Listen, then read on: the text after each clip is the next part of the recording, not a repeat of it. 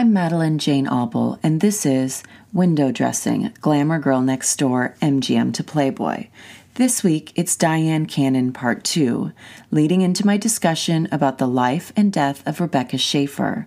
Her last two film roles, The End of Innocence and Scenes from the Class Struggle in Beverly Hills, will be the focus. The 1990 film The End of Innocence was written and directed by Dyan Cannon. The film stars Dyan as Stephanie, a woman who is loosely based on her own life experiences, including her bout in a rehab slash mental institution. The younger version of Stephanie is played by Rebecca Schaeffer. Rebecca was murdered by a fan shortly after this movie wrapped. Her murder is in large measure what led to California's and eventually the whole country's first stalking laws. Her death, along with a handful of other high profile celebrity deaths the decade prior, were and remained very impactful for women across the country. The End of Innocence is no longer available. I don't know the story with the rights or why it's out of circulation, but I do know that Dyan Cannon spent nearly 3 million of her own money to get it made.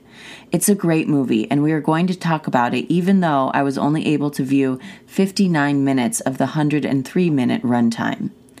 I have a dim memory of seeing this movie on TV when I was a kid, probably within a few years of its release, but I don't actually remember the ending. Rather than guessing at it or neglecting the whole film, I'm going to talk about what I was able to rewatch. I'm going to spend longer on the synopsis, weaving in the scene breakdowns as we go, because I'm not just focused on the star, costume, or character. Dyan was the writer and director, so all aspects of this film are of interest to me. If anyone does have access to the whole film, please get in touch with me via the podcast's Instagram page at Window Dressing Podcast. I will totally do a follow up to this episode if I have the opportunity to view the entire film. The coming of age story starts in childhood, where, typical of many women's childhood, Stephanie is shamed for and encouraged to be a sexual being all at the same time. Next comes the wild cruelty of being a teenage girl. The beginnings of an eating disorder become apparent as Rebecca Schaeffer's Stephanie starts stuffing her face at stressful moments in a uniquely feminine fashion that is defined as full of lusty bites and budding shame. She stuffs her bra in secret and examines herself in the mirror alone in her room in long intervals, aware of but unsure of what it means to become a woman. In this same vein, Stephanie goes shoe shopping with her mother, where she finds the perfect pink pumps to wear to prom. Her mom buys them for her in a true moment of mother daughter bonding, weighted with womanly accessories. After prom, while wearing her perfect petal pink pumps, Stephanie is unceremoniously deflowered by her date. She isn't even aware that the quick, forceful pump means she is no longer a virgin. When she finds this out, she does the only reasonable thing tells the boy she hates him. I, for one, hate him too. As Stephanie grows up, she falls in love with an older man who offers her, shall we call it guidance? This asshole is named David, and he is sort of a stand in for Cary Grant in Dyan's real life. This is only clear to me after reading her memoir, My Life with Cary, in which the controlling and gaslighting that she endured under Mr. Grant's tutelage becomes apparent. In the movie, Stephanie's eating disorder spirals into a pill addiction, which worsens as she tries to contort herself into what the men in her life want her to be. The relationship ends in divorce, and with that, the girl becomes a woman. From now on in the film, Stephanie is played by Dyan Cannon herself. She is all grown up and still searching for a man to value her, as all women are bred to do. Turns out none of them ever will. Stephanie falls for a younger man now that she is older. His name is Michael. He is played by Stephen Meadows, and he is good at sex and hot. He also happens to be the annoying artistic type that plays at sensitivity, but ultimately ends up doing more damage than the outwardly patronizing ones. She clearly loves him, but he resists commitment and any discussion about it. But bear in mind, he reaps all the benefits of immediate access to her, her body, and her inexhaustible care for him. Fucking men. As the relationship, or lack thereof, progresses, Stephanie becomes more desperate for approval, which makes sense given the accumulation of time invested in him. He starts standing her up for multiple dates and, in general, keeping her waiting. And as we learned from the hysterical housewife in Death Trap, neglect is as bad as murder. I can also speak from personal experience that there is nothing more soul crushing than waiting for someone who never shows up, comes through, calls, whatever, and so on. Being last on the list is one of the ultimate hallmarks of the patriarchy. Stephanie discovers Michael is cheating on her one night after another missed date, in which she literally sat at home waiting for him for hours. Before she goes to bed, she calls his house. A woman answers. She asks if Michael is there. The woman says, He just stepped out, and hangs up the phone. Just to make sure she dialed the right number, keep in mind this is 1990, landlines only, she calls back again. The same woman answers. The next day, a devastated Stephanie argues with Michael on the phone, asking him who that woman was. He completely gaslights her, says she dialed the wrong number, and out of desperation and likely over exercise and hunger from her now long standing eating disorder, she apologizes to him for being suspicious. This is a well worn tale of how a man can steal absolutely everything from you through simple mistreatment. Women were taught to internalize other people's displeasure. I don't care how much you love yourself, if you're a woman, you have a bit of this breeding. When we learn that it's our fault when people don't love us, especially men that we love, we think, no, we know it's our fault. And as an act of self preservation, we will choose to not believe the proof of their misdeeds, especially if someone is telling us it isn't true, actually lying to our face. It's a very relatable storyline, and one that I suspect comes from real and felt pain. Stephanie goes on as usual, working for her father, giving and getting nothing back in her relationship with Michael, and going full tilt into drugs and disordered eating. A montage sequence turns the female experience into a few quick frames of Stephanie piling in the pills, working out on a Stairmaster, and seductively devouring a pastry while smoking weed. Not to be mistaken for the ice cream bar while driving and smoking a cigarette scene that happens later. I love this. A montage really fucking works when the subject matter is something as universal as the ways in which women end up hurting themselves to survive the endless barrage of mistreatment we experience in the world. The next scene is one of the best scenes in any movie I have ever seen. Stephanie, overwhelmed by all aspects of her life but determined to make her relationship work, gets ready in front of her vanity mirror. This is where the Dyan Cannon touch is so brilliantly felt. Stephanie braids her signature wild curly blonde hair into two pigtails, and then she tries to wear a scarf over her head. The look she is going for is sort of gypsy cool girl, artistic, but also with a side of biker babe.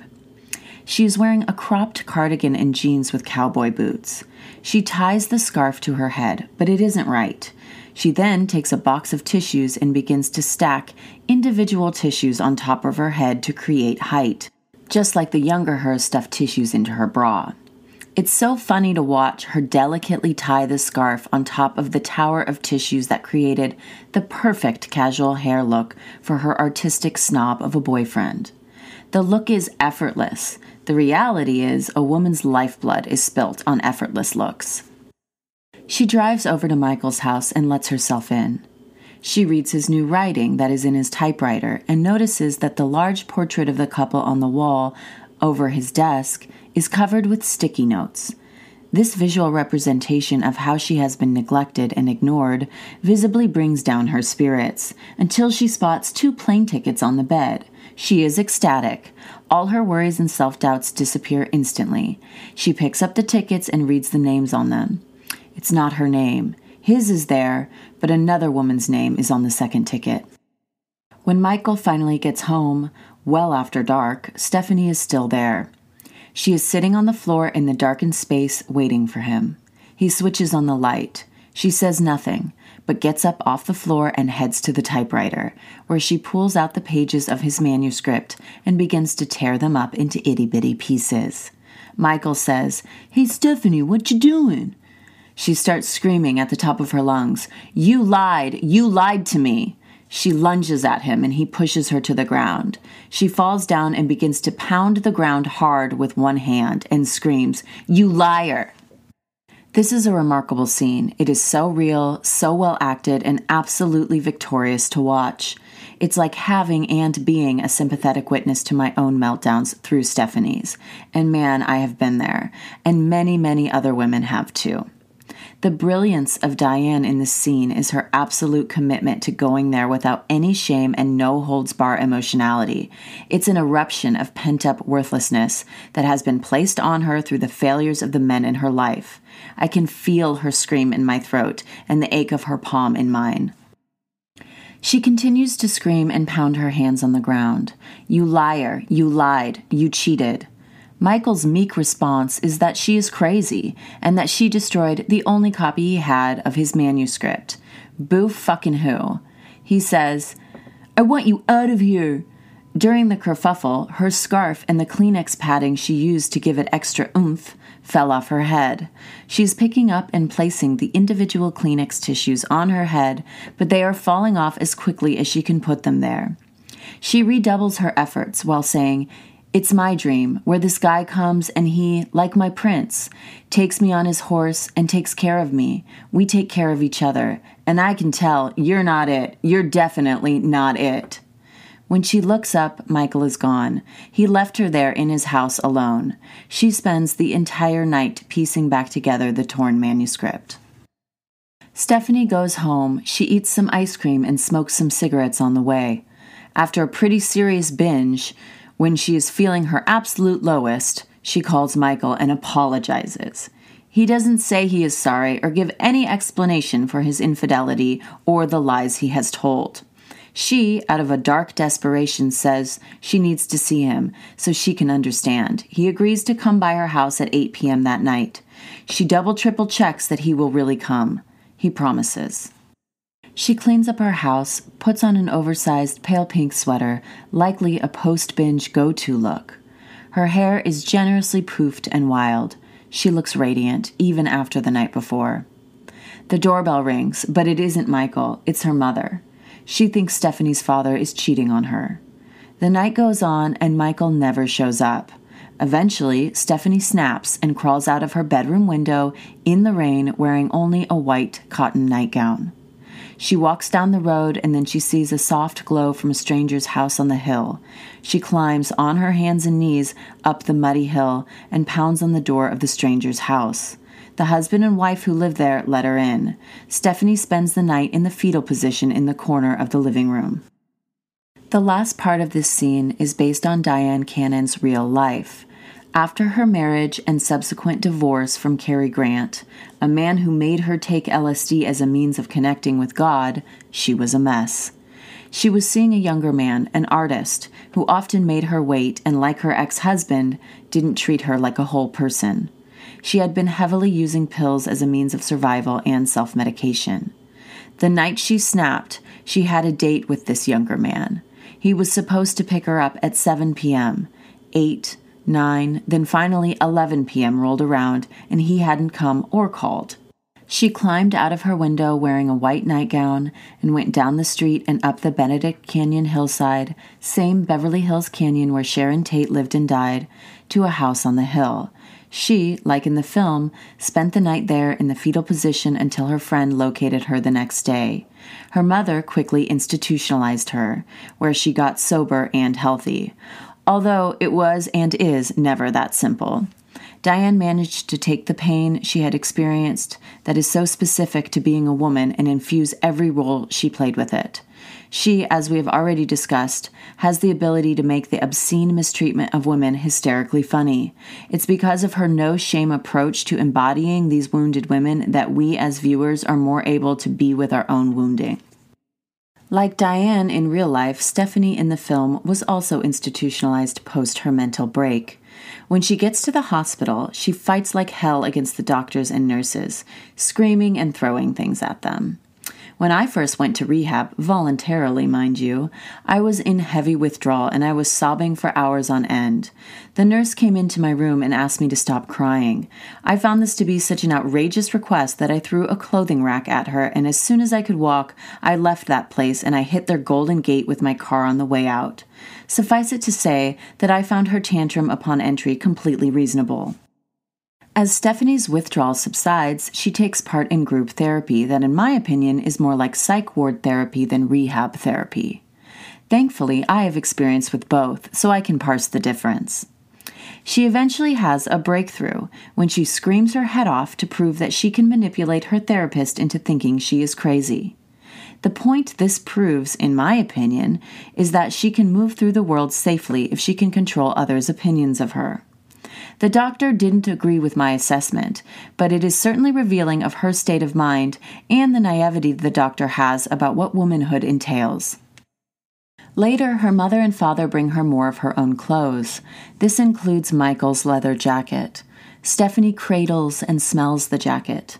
Later in group, she says she has to see him, meaning Michael. The doctor asks why. She says, Because he makes everything in life okay for me. This is the last bit of dialogue before my 59 minutes of film run out. It's an important bit. It reveals the crux of the issue. Women always have to get permission. The more subtle and underground that permission becomes, the more internalized and deeply held our belief that we need it is. And actually, it isn't really a belief, but more of a learned bit of society's rules. So, in order for us to quote unquote get well, we have to identify and fix all of the male issues that infect our world and rise above everything and everyone that informed our understanding of what living in the world is. That is a tall fucking order but very much in line with the common advice given to women now about asking for what you want and demanding equality. That's a fucking joke and deeply offensive. It places the blame on women for not getting equal pay, for example. If we blame women for our vocal fry, pleasing demeanor, care for others, and so on, we make it okay for men to treat us in a way that demands that we accommodate them to survive. Dyan Cannon is a force of nature, and I hope this film about her life and simultaneously about all women's lives gets a second chance to be seen.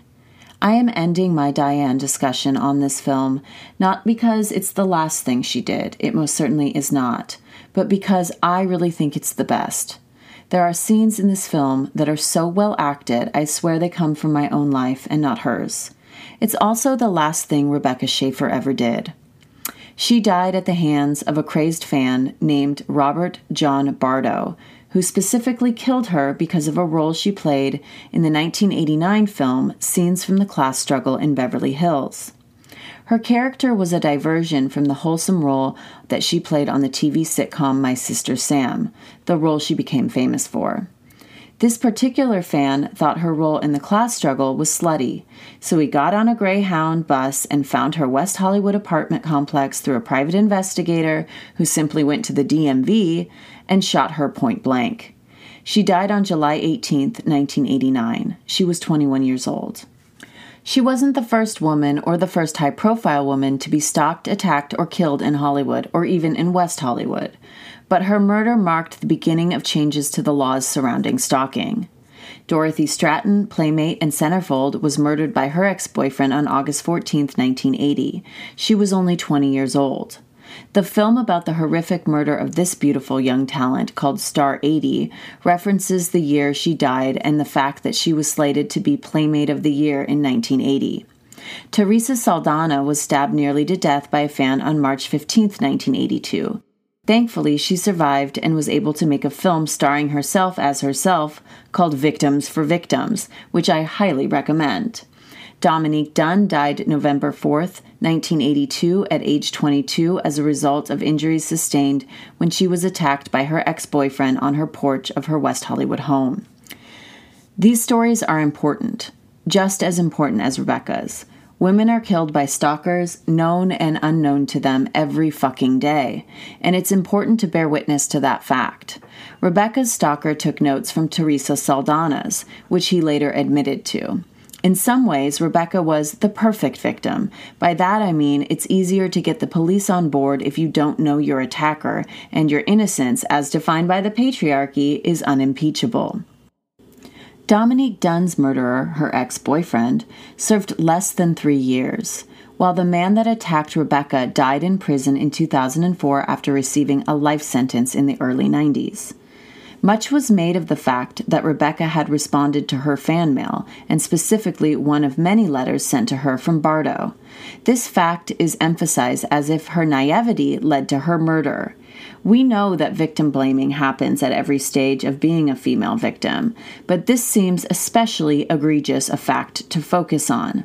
Thankfully, Marcia Clark from O.J. Simpson trial fame was the prosecutor on the Rebecca Schaeffer murder case and did everything in her power to protect Rebecca's name from that kind of not so subtle, she was asking for it kind of innuendo. The role that Rebecca played in scenes from the class struggle in Beverly Hills that violated her stalker's requirements for her was Xandra Lipkin. Xandra was Jacqueline Bisset's character Claire Lipkin's daughter. The film has a star studded cast and a lot of moving parts. If you were to ask me what it's about, I would say dieting and the Santa Ana winds. But IMDb says the widow's houseboy and the divorcee's chauffeur bet on which will bed the other's employer first. The divorcee is Lizabeth Hepburn Saravian, played by Mary Woronov, ex wife of Howard Saravian, played brilliantly by Wallace Shawn. Her chauffeur is Frank, played by Ray Sharkey. Lizabeth is having her house fumigated because her cheating of a husband may have infected it. So she and her visiting brother and his new wife, Peter Hepburn, played by Ed Begley Jr., and Tobel, played by Arnetta Walker, are spending the weekend at her friend Claire Lipkin's home. Claire's husband has just died, and his ghost, Sidney, played by Paul Mazursky, shows up from time to time. Claire's houseboy, Juan, is played by Robert Beltran. Rosa, the maid, is played by Edith Diaz, and the prepubescent son of Lisbeth, named Willie, is played by Barret Oliver. But perhaps the best role of the film is Lisbeth's right hand man, Dr. Mo Van de Kamp, resident thinologist, played by Paul Bartel. The costumes and set deck put this film in its own category of outrageously awesome visual spectacles. The costumer was Donna Granata. Donna also designed the costumes for the 1999 Sharon Stone film Gloria, the slutty goddess thing she had down pat. The set deck was done by Bob Kensinger, and the production designer was Alec Travalos. Jacqueline Bisset had her own hair and makeup person, Edward Turns. This is fairly common for big stars. Other hair and makeup people included Stephen Frank on hair, Jason Sicca as the key hairstylist, Elizabeth Dahl on makeup, and Cinzia Zanetti as the key makeup artist. The basic premise of the film is wealthy women, one divorced, one widowed, and one a teenage daughter, sledding around the house with the help. As previously mentioned, the Santa Anas play a large role in the general vibe and fervor of said liaisons and seems to spurn a lot of self hatred amongst the group. Like in one scene where Howard, Lisbeth's ex husband, returns in the middle of the night and after making a show of himself sobbing on the staircase, he apologizes and says, It's these damn Santa Anas. I hate myself. It's an amazing scene. Hysterically funny and always topical in Los Angeles in any year, decade, etc., etc. The film ends with both Juan and Frank having sex over their lost bet. Juan and Mrs. Saravian fall in love for real. Dr. Thinologist convinces Xandra to go on a hunger mission in Africa with him, where he clearly plans to maul and rape her in their shared tent. Aunt Tobel and Rosa the maid sleep with Willie. Frank slept with everyone, including Zandra, the teenage daughter played by Rebecca Schaeffer. The first scene starring Rebecca as Zandra I'm going to talk about is when the whole group is eating brunch outside by the pool. The event is planned for Kelly, a writer for Lifestyle magazine, who is there to interview Claire. This could potentially lead to her comeback. Claire is wearing a blonde bob wig with a white ruffled dress and giant pearl earrings that emphasize the icy hue of the blonde wig hair. Ash begins to rain down on them. Lizabeth asks, What are these black flecks everywhere? Willie answers, Oh, they are ashes from the fire. Xandra says, Oh, my friend Mimi's house burnt down, but they have two others in Malibu, so. And she shrugs. She is looking remarkably daring as she delivers this pat dismissal of firepower, with her dark curled locks, cherry red lips, and an adorable white dress and hat. She is like some kind of youth oozing Betty Boop in this scene. Kelly, the writer for Lifestyle magazine, then goes on to say that there are 17 fires burning right now. Xandra woke up with Frank, the chauffeur, in the scene just prior to brunch. It was that so called love scene that enraged Rebecca's stalker enough to kill her. I personally think that's nonsense. The idea that anything she did or didn't do on screen or in real life triggering him seems like a counterproductive talking point to me. 2020 even suggested that innocent types like Rebecca are frequently targeted by stalkers. My guess is that all types of women are targeted by stalkers, but the public, the media, and most importantly, the justice system only takes notice of the so called innocent ones, the good victims. It is that insanity that adds extra oomph to Rebecca's performance in Class Struggle. Her complete comfort in her own skin in life, and her ability to play a different girl, a more grown up, dangerous one on screen, was her last act, and I think it should be celebrated. I would fuck the help too if I were Xandra. The last scene of Rebecca's I'm going to highlight is one in which Xandra, Rebecca's character, and resident thinologist Dr. Mo Vandekamp are lounging around by the pool. Xandra is standing up, fixing herself a drink, while the doctor leers disgustingly at her from a lounge chair. She is wearing a red polka dot bikini with matching red lips and wet, slick back hair. She looks unbelievably sexy, yet innocent, like Brenda Walsh at the beach with Dylan on 90210 a few years later. They both have that dark hair, pale skin combo that feels exotic in Southern California, especially when worn with a red bikini and matching red lipstick. Xandra says to the doctor through boo hoo style sobs, Mo, my life is so dumb. And what have I got to show for it? Dr. Mo says, You're still very young. You've barely just turned 17. She says, Oh, Mo, I'm a coward. My idea of taking a risk is losing my birth control pills or shopping at Saks without a sale. I want to live, but I don't know how. Then she sobs loudly and says, I hate myself. Another example of the Santa Ana fueled self hatred that only Southern Californians feel. It is at this point that Dr. Mo sells the impressionable young teen on the Africa for Hunger trip, where they will have to share a tent and so on. But more important than the rapey thinologist's plan for the nubile young teen is Rebecca's handling of this scene. Xandra's affect is played perfectly by Rebecca. She hits the high notes of her sobs like she is at the fucking opera. My listeners likely know by now that I absolutely delight in feminine expressions of rage, sadness, or anything akin to hysteria, as I believe it's well deserved and just the tip of the iceberg in terms of the emotions stirring within the female psyche. Rebecca certainly understood the beauty of a woman sobbing in a bikini. Her portrayal of Xandra should be remembered as a victorious thing, not a trigger for a fragile male ego. The first law that went into effect as a result of Rebecca's murder and the previously mentioned stalking victims was the 1990 California State Law 646.9. That law criminalized the act of maliciously and repeatedly following or harassing someone, resulting in a credible threat or fear of death or injury. I'm paraphrasing. The Driver's Privacy Protection Act is another anti stalking law that went into effect after Rebecca's murder.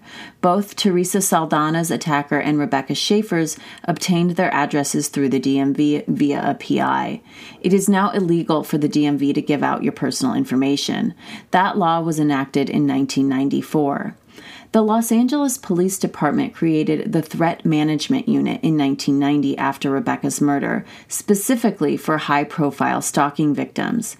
It was meant to be a resource for celebrities, but ended up being a model for how other departments and companies would deal with stalking for decades to come.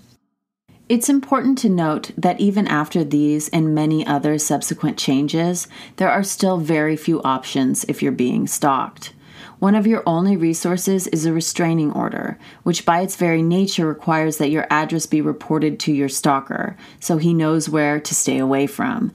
If your stalker already knows where you live, this makes sense, but obviously, access to your address is one of the main things you want to hide from a stalker.